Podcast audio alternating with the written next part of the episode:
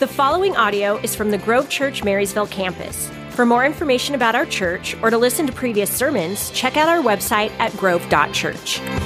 We're in a series called Happy Trails, as you can see by that video, but uh, today is part two, and if you got a Bible with you, we'll be in Psalm 121. If you don't have one, uh, there's one in the seat in front of you. Of course, if you got a smartphone with a Bible app, you can turn there. I want to say something that I mention rather frequently, but if you own a Bible but don't bring it, I want to encourage you to bring it, only because I think it's good for you to get familiar with the pages and also kind of get a mental picture of where certain books are at within the Bible. So Psalm 121 is where we're going to land. Before we jump in, a couple of things that I want to mention.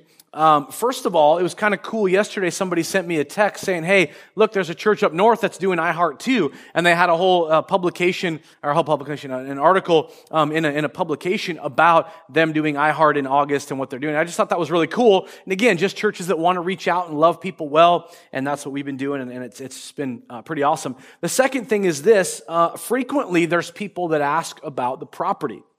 And what I mean by that is, as a church, we own almost 58 acres up in North Marysville. And, uh, like, what's going on? The goal has been to sell it. And forever, it's just been kind of stuck. It's stuck in the courts and, and some appeals about the development of it and the developer that wants to buy it. And, and so the answer is always, I don't have an answer. Keep praying. Um, but here's what I want to say. This Tuesday, there's a pretty important meeting at 10 a.m.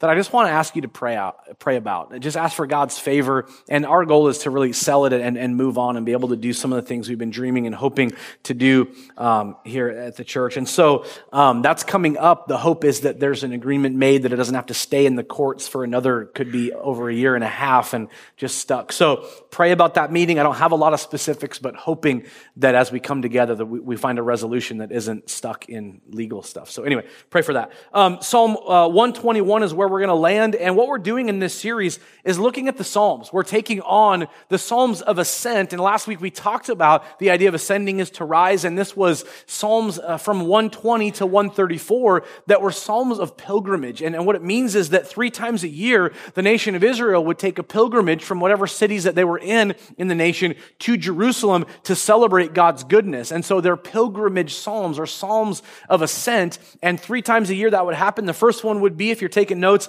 during Passover uh, to celebrate God's goodness and their deliverance from Egypt. They would gather in Jerusalem and celebrate Passover in the early part of that calendar year. And then 50 days later, they would have the, the celebration of first fruits, and that was another pilgrimage they would take to Jerusalem. And by the way, another word for that is Pentecost Sunday, and, and, and that is actually today on the calendar. And so today would be Pentecost Sunday as a reminder, uh, which also, as you look at Acts 2, we talk about Pentecost and the outpouring and the promise of the Holy Spirit coming. So Feast of First Fruits, and the third pilgrimage festival they would celebrate is the Feast of Ingathering, and that was to celebrate God's goodness in harvest and all that God had provided, and that would happen in the fall. So they would celebrate, they would gather. I want to read this quote that I mentioned last week, and we may do this every week just to get your frame of mind, you know, where are we at as we look at the Psalms.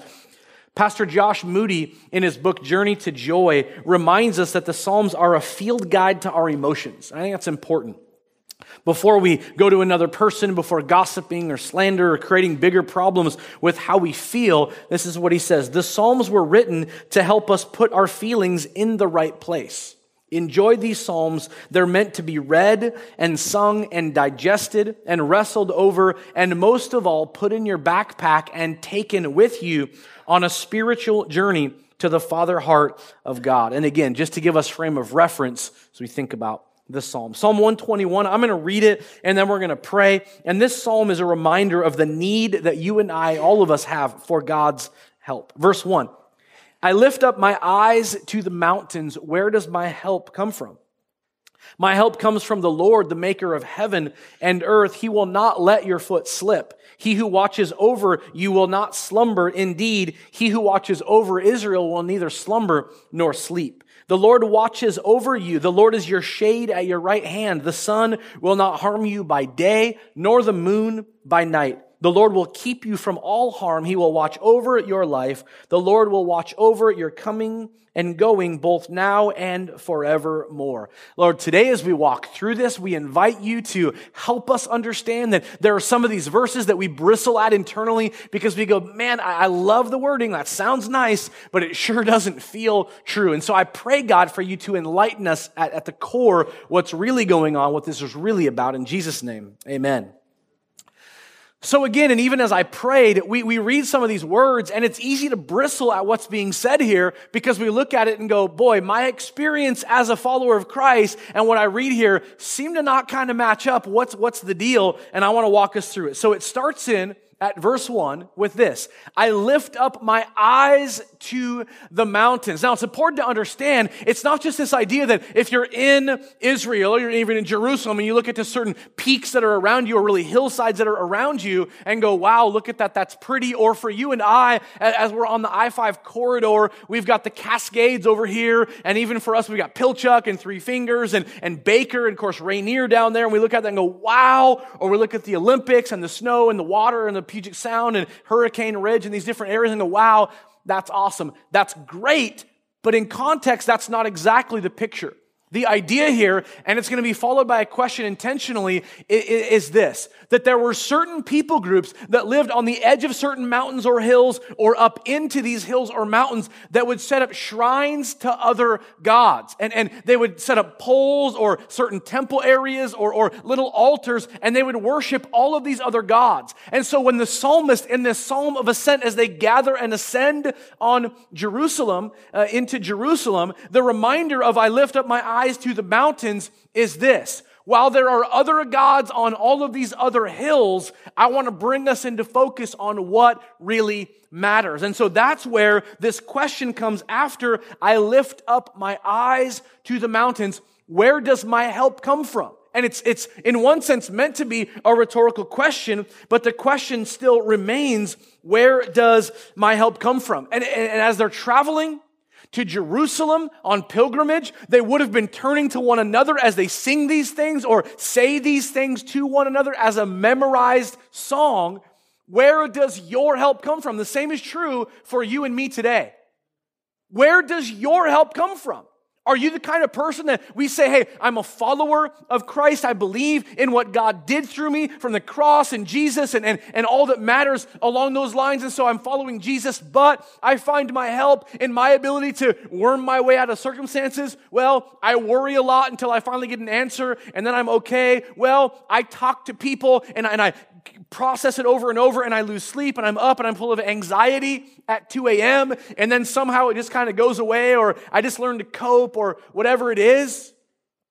Where does your help come from? Because most of us understand the right answer to that is what's coming in verse 2. But it's not necessarily something that you and I live out every day. Does your help ultimately come from yourself? Well, I'm smart enough. Well, I can cope. Well, I'll figure this out. Well, I'll get through. And your help comes from you, as Benjamin Franklin said. You think it's a Bible verse, but it's not. God helps those who help themselves. And it's not that the idea of that is some negative thing. The idea is, well, we have brains and abilities and hands and things that work and, and we can collaborate with people and work through this and that's okay. But that is not meant to be your first line of hope and help. I lift up my eyes to the mountains where other individuals are finding help in many other things. Where does my help come from?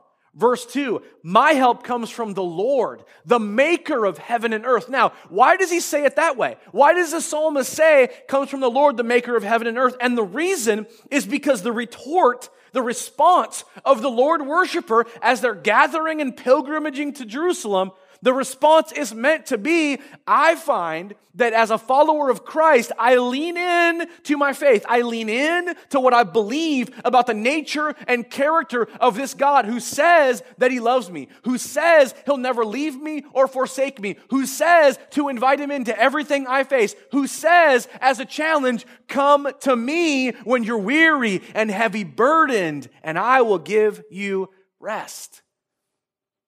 I lift up my eyes to the mountains.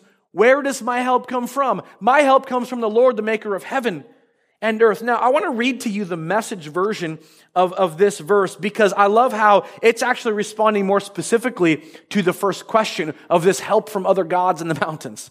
It says this My strength comes from God who made the heavens and earth and mountains. In other words, my God's got it all. My God's got the whole heavens figured out, the whole earth figured out. And so that's where I find my help is in Him. There are people today who you'll hear certain phrases of, of tapping into a higher power or harnessing the energy of the earth or whatever different phrases you hear about finding good karma or, or blessings in their life, but there's nothing specific about it. And there's this general sense that what we do and, and, and, and even followers of Christ have, have a tendency sometimes to do this is we hear something good from scripture and we go, I really like that. But then we hear something good that comes from other sources, and we tend to, to pick up certain belief systems from other areas of life. And especially in America, we take on what I would label, and I've heard it before, not from me, but American theology, that we kind of just rake in a little bit of every belief system. And so even followers of Christ could say, well, I'm just harnessing that good karma, when karma has nothing to do with our faith in Christ and our need to lean on grace that doesn't come from my good works, just produce good works. And we've got to be very careful about this. But, but he says, My help comes from the Lord, the maker of heaven and earth. It's not that we don't experience good things. It's not that we aren't blessed, but we don't worship those things. We worship the God who blesses us with those things.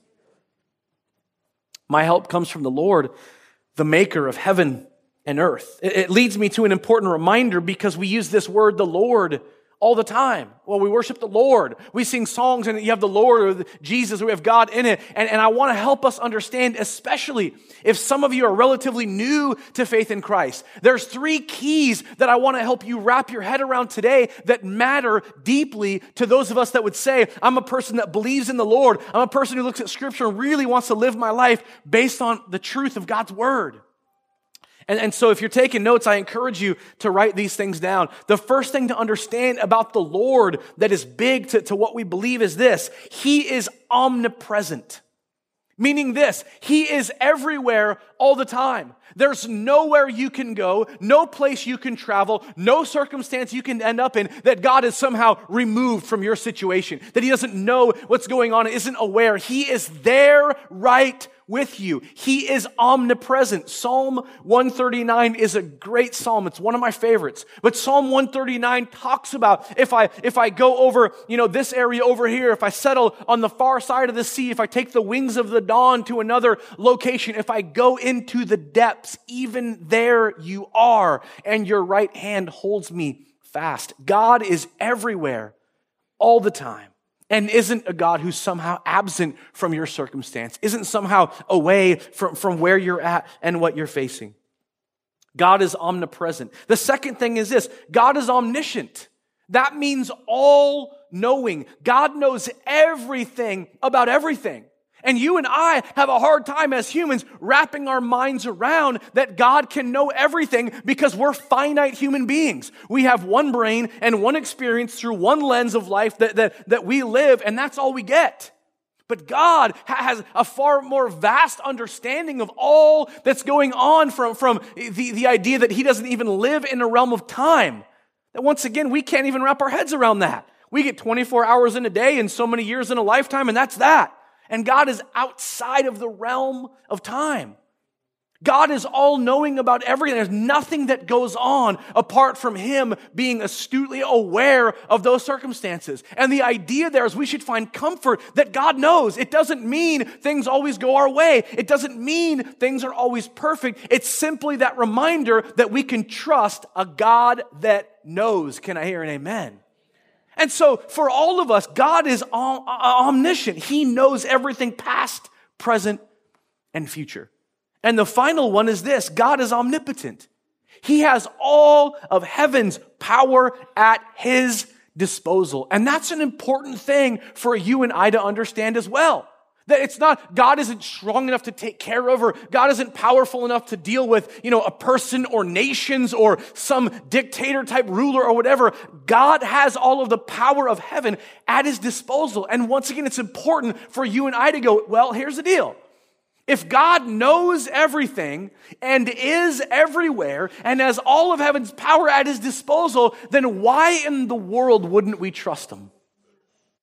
It's really a rhetorical question. Why wouldn't we? Because those are three truths about God that as you read scripture, you find to be true. Now, I want to I want to read verse 3 and 4 and again I'm going to walk you through this because there's some things in here where we go mm, sounds nice but for real. It's like some of the songs you hear on the radio. There's lyrics you hear go that's so pretty but for real. Like I would walk 1000 you know I wouldn't I would never do that. So, anyway okay Listen, he will not let your foot slip. He who watches over you will not slumber. Indeed, he who watches over Israel will neither slumber nor sleep. And the picture here, again, is very important because this is not a blank check for why, if you're a follower of Christ, you should never struggle, you should never fail, you should never be confused. God should always deliver, God should always rescue, God will always take care of all of it, and your life really is just meant to be simple and easy, and there shouldn't be trials. Because that's easy to read into that. Oh, God will never let me slip. Well, awesome. I wish that were true.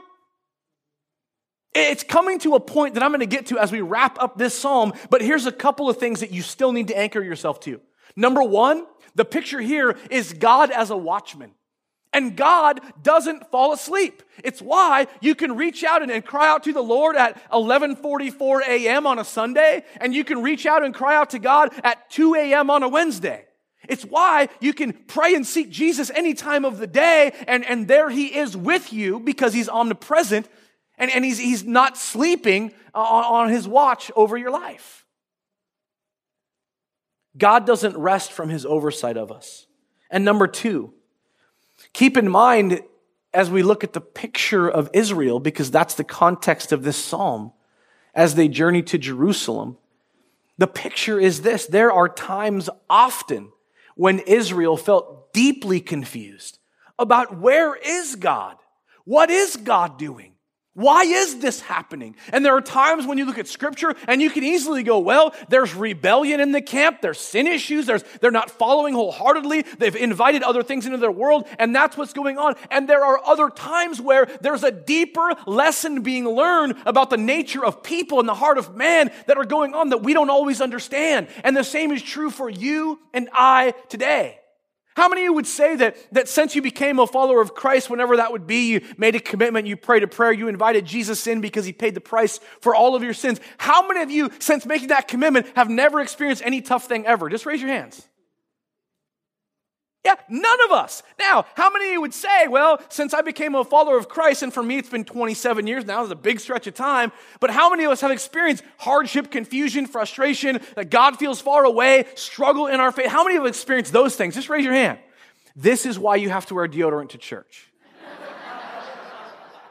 okay, but, but honestly, this idea, this idea, when, when the writer says he will not let your foot slip, is not saying you won't face tough things. It's not saying you won't go through the ringer.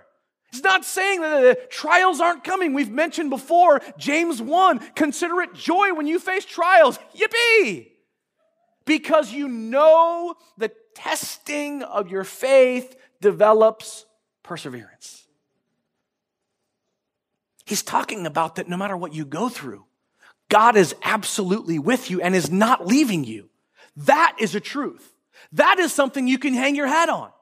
That is in the midst of all that you go through, uh, uh something you, you, need to go, I, am gonna, I'm gonna hold on. And somebody said it this way, this doesn't come from me, but it goes like this. Just because the Lord is silent doesn't mean he's absent.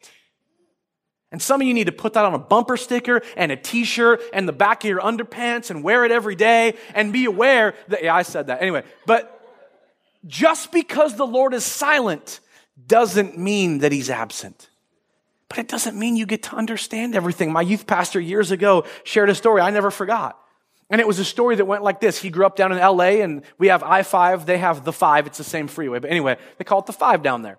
Now, when he was down there, he was telling the story of him being on the freeway and he's going 60 miles an hour and things are good. He's listening to the radio and then it changes to the traffic update or whatever. And the traffic comes on and they say, Hey, if you're on the five, you know, this spot, it's gridlock. It's, you're stuck. You're not going anywhere. I'd encourage anybody to get off the exit now because you're going to get stuck.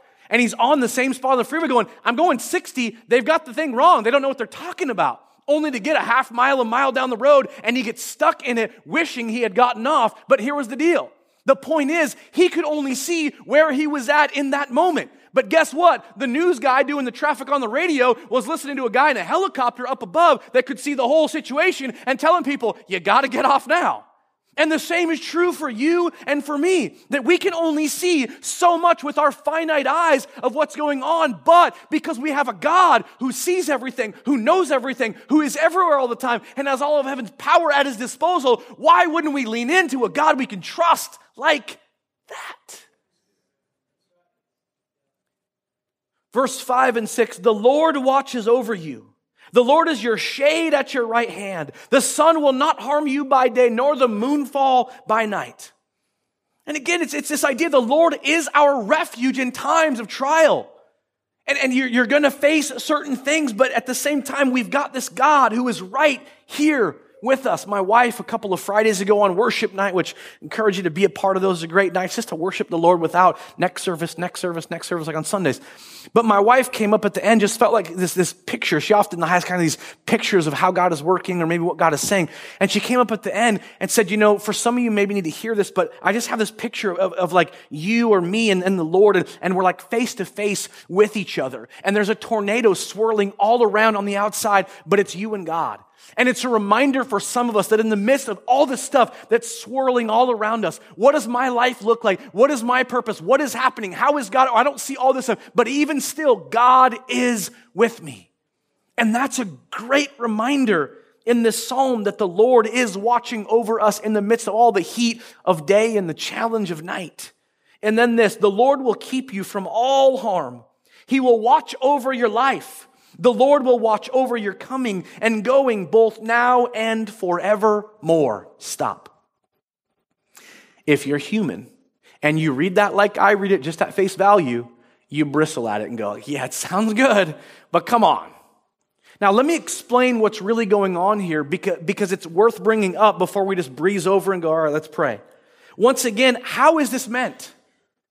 What is the context of these words as they're encouraging each other towards Jerusalem for a festival? Israel suffered harm. At times they were defeated in battle, and sometimes there was a clear purpose to what was happening, and they weren't inquiring of the Lord, or there was sin in the camp, or whatever. But they didn't always prosper. As a repeat, this is not a blank check on, on God's goodness only. And, and so it, when you look at the Lord will keep you from all harm and watch over your life, there's something deeper going on that I really desperately want you to hear. And as I was studying and reading and going over these verses and looking at the words, I actually, when I went to the King James, it says this The Lord will keep you from harm and preserve your soul. To me, that's very different than the idea that the Lord will keep you from all harm and your life will be just fine. It's not that your life won't be fine because ultimately God's got this. And you and I, if we have Christ on the throne, have an eternity that we hold out hope for. I'm going to be with Jesus and we're good. But it's not that our lives are always easy. There's something deeper going on when the King James says, preserve our soul. No matter what happens, absolutely true, God's got you. But it doesn't mean it'll always go the way you want. Things will happen the way you think they should. But, but let me take you to Matthew chapter 10, where in my Bible it's in red letters, which means Jesus was saying it. Jesus says this to the disciples then and would say it, I believe, to us now today. Here, here, here's how this starts in Matthew 10, starting at verse 16. I'm sending you out like sheep among wolves, which is like, awesome. Sounds great, Lord. Therefore, be as shrewd as snakes and as innocent as doves. Be on your guard. You will be handed over to local councils and be flogged in the synagogues. Now, you and I probably won't be flogged in a synagogue anytime soon. But nevertheless, he's reminding the disciples people aren't going to appreciate what you stand for all the time. People aren't going to agree with, with things you say if you're talking about scripture and, and, and, and God's work and, and, and who we're trying to be as Christ followers. People aren't going to always love that. On my account, you'll be brought before governors and kings as witnesses to them and to the Gentiles. But when they arrest you, when they arrest you, don't worry about what you're going to say or how you're going to say it. At that time, you'll be given what to say, for it won't be you speaking, but the Spirit of your Father speaking through you. And then he starts talking about some tough stuff in this life. Brother will betray brother to death, a father his own child. Children will rebel against their parents and have them put to death. You will be hated by everyone because of me. Does that sound like an easy life as a disciple? But the one who stands firm to the end will be saved. When you are persecuted in one place, when you are persecuted, go to another place. Truly, I tell you, you won't finish going through the towns of Israel before the Son of Man comes, which the transfiguration happens right after this as fulfillment of that verse. The student is not above the teacher, nor a servant above his master. It's enough for students to be like their teachers and servants like their masters. If the head of the house has been called Beelzebub, and Jesus might as well have been doing this because they kept saying he's Satan or he's got a demon. If the head of the household has been called Beelzebub, how much more the members of his household? So don't be afraid of them. For there's nothing that will be conce- nothing concealed that will not be disclosed or hidden that will not be made known. What I tell you in the dark, speak out in the light. What is whispered in your ear, proclaim from the roofs. And then this verse, listen carefully.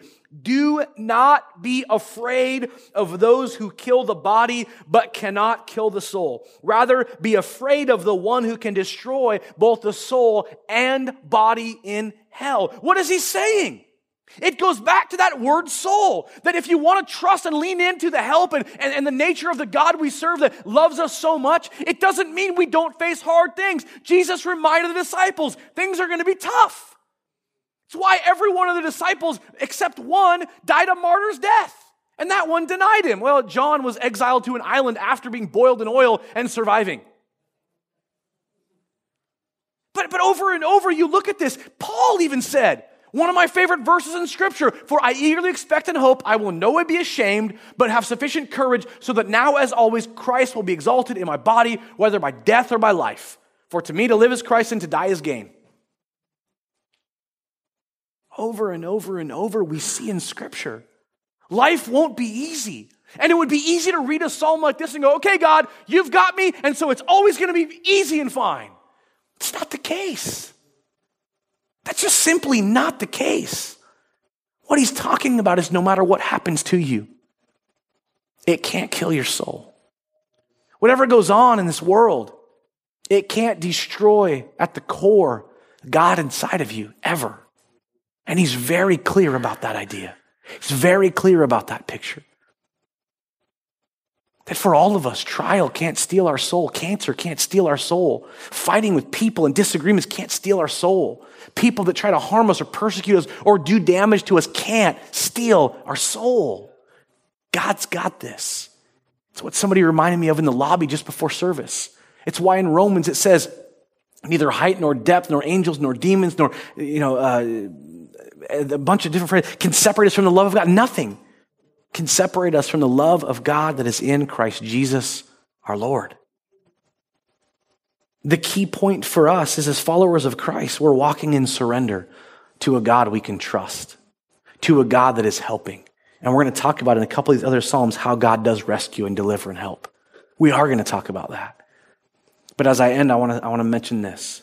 Think about these reminders as a group pilgrimages to Jerusalem and how they're meant to encourage one another. They're singing or saying these words, even as Paul says, sing psalms and hymns and spiritual songs, lifting up the Lord to one another. That they're doing that as they travel to Jerusalem in preparation to give thanks for all of God's goodness.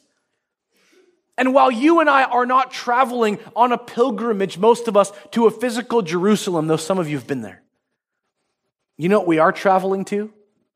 The book of Revelation says that someday there's a future Jerusalem that is our hope.